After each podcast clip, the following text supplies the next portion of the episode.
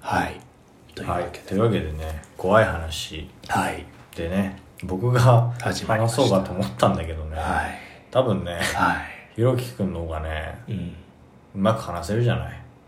なんでそんな急に自虐になるの そんなことないよ、あと何の話かうん俺が覚えてないから、うんちょっと俺の記憶を呼び覚ますっていう意味でも、うんちょっと今回はひろきくんにね語ってもらおうかあなあといういやだからそのはい翔吾にうん前聞いた、なんかあのー怖くないんだけどなんかあそうなんだなんか気味悪いねっていう話を、うん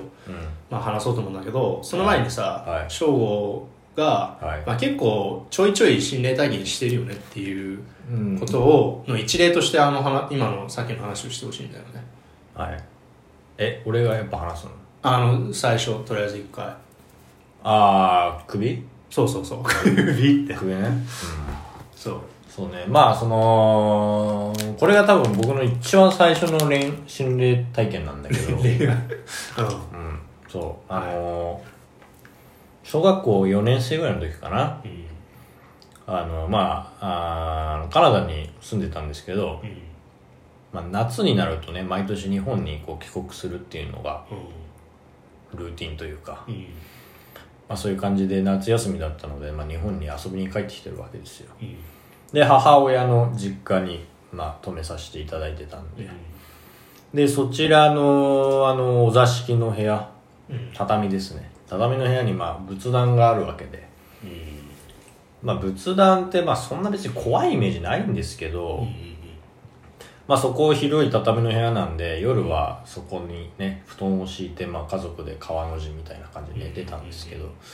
まあ、夜にね僕が、あのー結構、あのー喘息持ちだったんですよあそうなんだ実は僕も僕もひろきくん俺も俺ねねそうなんですよ僕喘息持ちで、まあ、夜中になると喘息ちょっとひどくなったりしてたんで、まあ、夜中にちょっと咳き込んで目を覚ますわけですようんうんでまあこうちょっとうつろな感じでね、うん目があんま覚めてないような状態の時にまあなんかちょっと意識があった時に、こう暗い部屋なのになんかこう、うっすらと明かりが見えるわけですようんで目をこうパッと開くと仏壇の方が光っててうんで仏壇のその目の前に落ち武者の頭が浮いてんですよでその落ち武者の頭が回転してんですよぐるぐると一体だけ一体だけなんですけど、うんそれを見ていくうちにあの数増えていくんですよああ残像みたいな残像なのかまた別の落ち武者なのか、まあ、そこまでははっきりとわからないんですけど、とりあえずすごい頭の数が増えてって、もうほんと10個20個ぐらい頭がどんどんどんどんどんどん増えてくるでそれが途中からうん楽しくなっちゃったのかわかんないんですけど、おうあの逆回転したりと かそれさ早すぎてなんか逆に見えるよねあでもそれだけじゃなくてうんなんか途中からその一つのこう輪になって回ってるんですけど、途中からこう分かれて二つになったりとかなんかもっ となんかちょっとシルク・ドゥ・ソレイユみたいなパフォーマンスになってたそわうけチューチュートレインが分裂したみたいな感じになるわけ すごいねそう花笠だねちょっと楽しんでんだよね。ちょっうんとパフォーマンスみたいになってるんですよ。だから、僕ももう、あの、怖くないんです よ。そんな話だったわ俺前聞いた時そうそうそうそうその回転の話は聞いたけどだから分裂する話は知らなかったなまあ、分裂、あ、でもそ、そこ確かじゃないんですよ。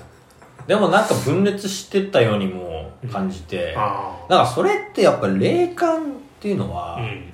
その本当に見えてんのうか、んなんかこう、感じてるのか別なんですよ。ああだから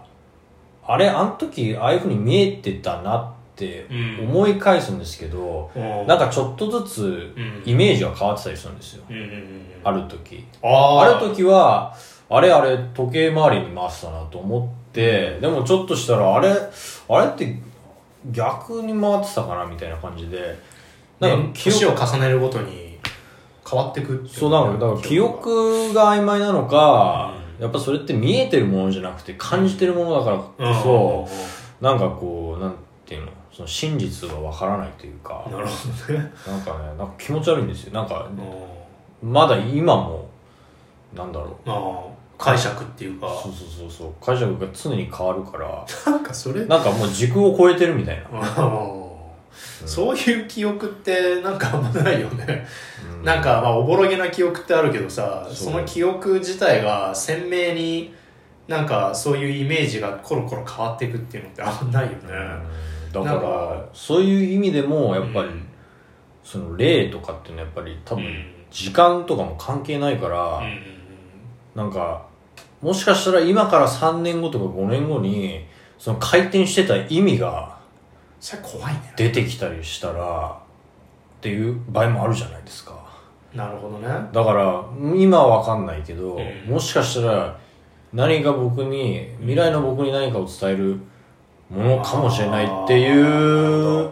話ですよ、なるほどね、うん、だから分からないだから意外とさその心霊話とかっていろいろもう本当に人間が分かんない世界のことなのかもしれないし、うんはたまた想像なのかもしれないしうんいろいろあるけど、うん結局人間が生み出したものではあってうん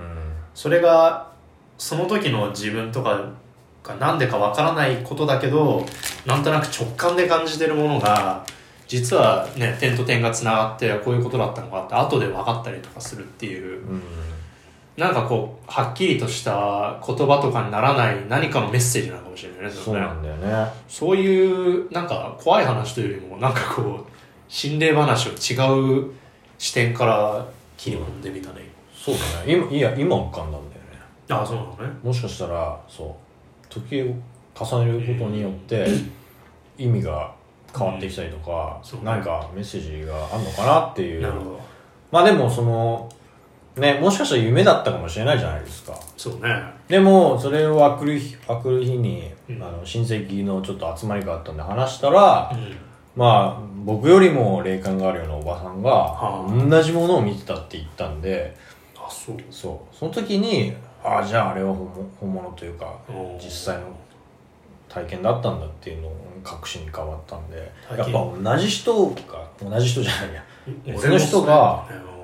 同じものを見てんだから、うん同じ場所でね。そうで僕はそのチューチュートリみたいな動きの話もしなかったのに、うんあぐるぐる回転してなんかあ、そいろんう。なパターンで回ってたでしょみたいなこと言ってたんで分裂したでしょ、みたいな。分裂はちょっとわかでんなもいその人もきっと違う回転をイメージしてんだろうね、多分ね。かもしれないですねなんただろだう雰囲気は一緒だかあら、まあ、見えてんのか感じてんのかはまあ別ですけどまあでも大体同じものを見てたんですねそうねなんか感じるものが何かあって、うんそれを具現化っていうか具体化すると人によって解釈がちょっと違ったりっていうのがあるってことだそねうまあ何なんだろうねそれってわからないですけどまあねああってもなくてもいいようなねうんあのシックスセンスなんですけどうんまあまあそうねそれがなんか唯一はっきり見えてるのかなああ唯一ね、い唯一やでもだからその、うん俺が前聞いたその体験談っていうのがはいその翔吾はまあいろいろこう悩んでる時期というか仕事的にねうでん結構こうきつい時期だった時にはいはい体験した話でうその自分の部屋のベッドで寝ててんうんでふって目開いてうんあ自分寝てるわってこはいうは自い分で気づくんだけど動けないまあか金縛りだよねうんうんなんかその状態になってうんなんかその時にもうすでに何かこっちに向かってる感覚があるみたいなああーはいはいはいはいでその正午の部屋の寝てるところの上に窓があって、うんまあ、あの上っていうか壁のところに窓があってそこがこう見えてうんうんゆっくり影が影ねがねうん歩いてるのが見えてそうその時家一人だったんだけどうんガチャって鍵が開いてそう玄関のねうん入ってきたのねそうで結構物色してるとそういろんな場所をそういろんなところあるもう足音が全部聞こえるんですよね、うん、だから空き巣なんじゃないかって思うんだけどそうだけどその後ついに最後ガチャってこう正吾の部屋に入ってきてうで結構普通に顔が分かん顔ははっきねりとわからなるい顔は分からないんだ、僕のもう目の前というか、うん顔の横まで来てる横まで来てけるど、んだね顔は分からなくて白髪の頭だけ見えるうん髪の毛が見えたんだよね白髪なのなんかもう単発のうんでものすごい苦しいんですよもうここまあで苦しいんだすごい苦しくててかも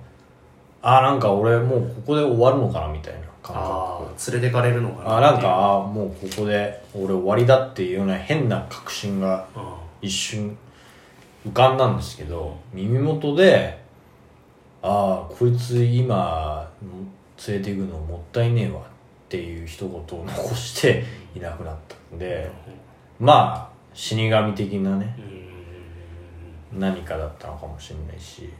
連れてく人と連れてかない人を選んでるっていうかそうだから逆にあの時ね連れて行かれてたらうん俺はどういう死に死に方というか どういうことになってたのかなねえなんか脳内出血とかなんか心臓発作なのかわかんないけど、ねなんかわかんないけどね死因はどうなってたのかわかんないけどなんかな夏でエアコン効いてて熱中症なんかねそういうのもあるよねわかんないけどね、なんかこう死神がそう普通の人っていうのが ななんかやなんかやたらリアリティがあるというか ねそうなんだよなんかねなんかさ普通だったフードらかさぶった黒いさ鎌持った感じじゃないっていうそうそうそうそうそこになんかね嫌なリアリティがあるというかそうなんだよ向こうの世界に行った人がさ、うんなんかこう服飾っていうなんかこう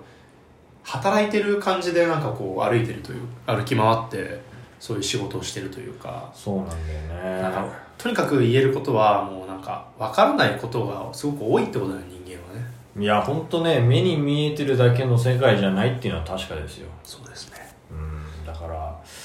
まああれだねこの世は面白いよ面白いねうんいろんなというわけ話でねをしていきたいと思いますそうそんな感じでしたはいはい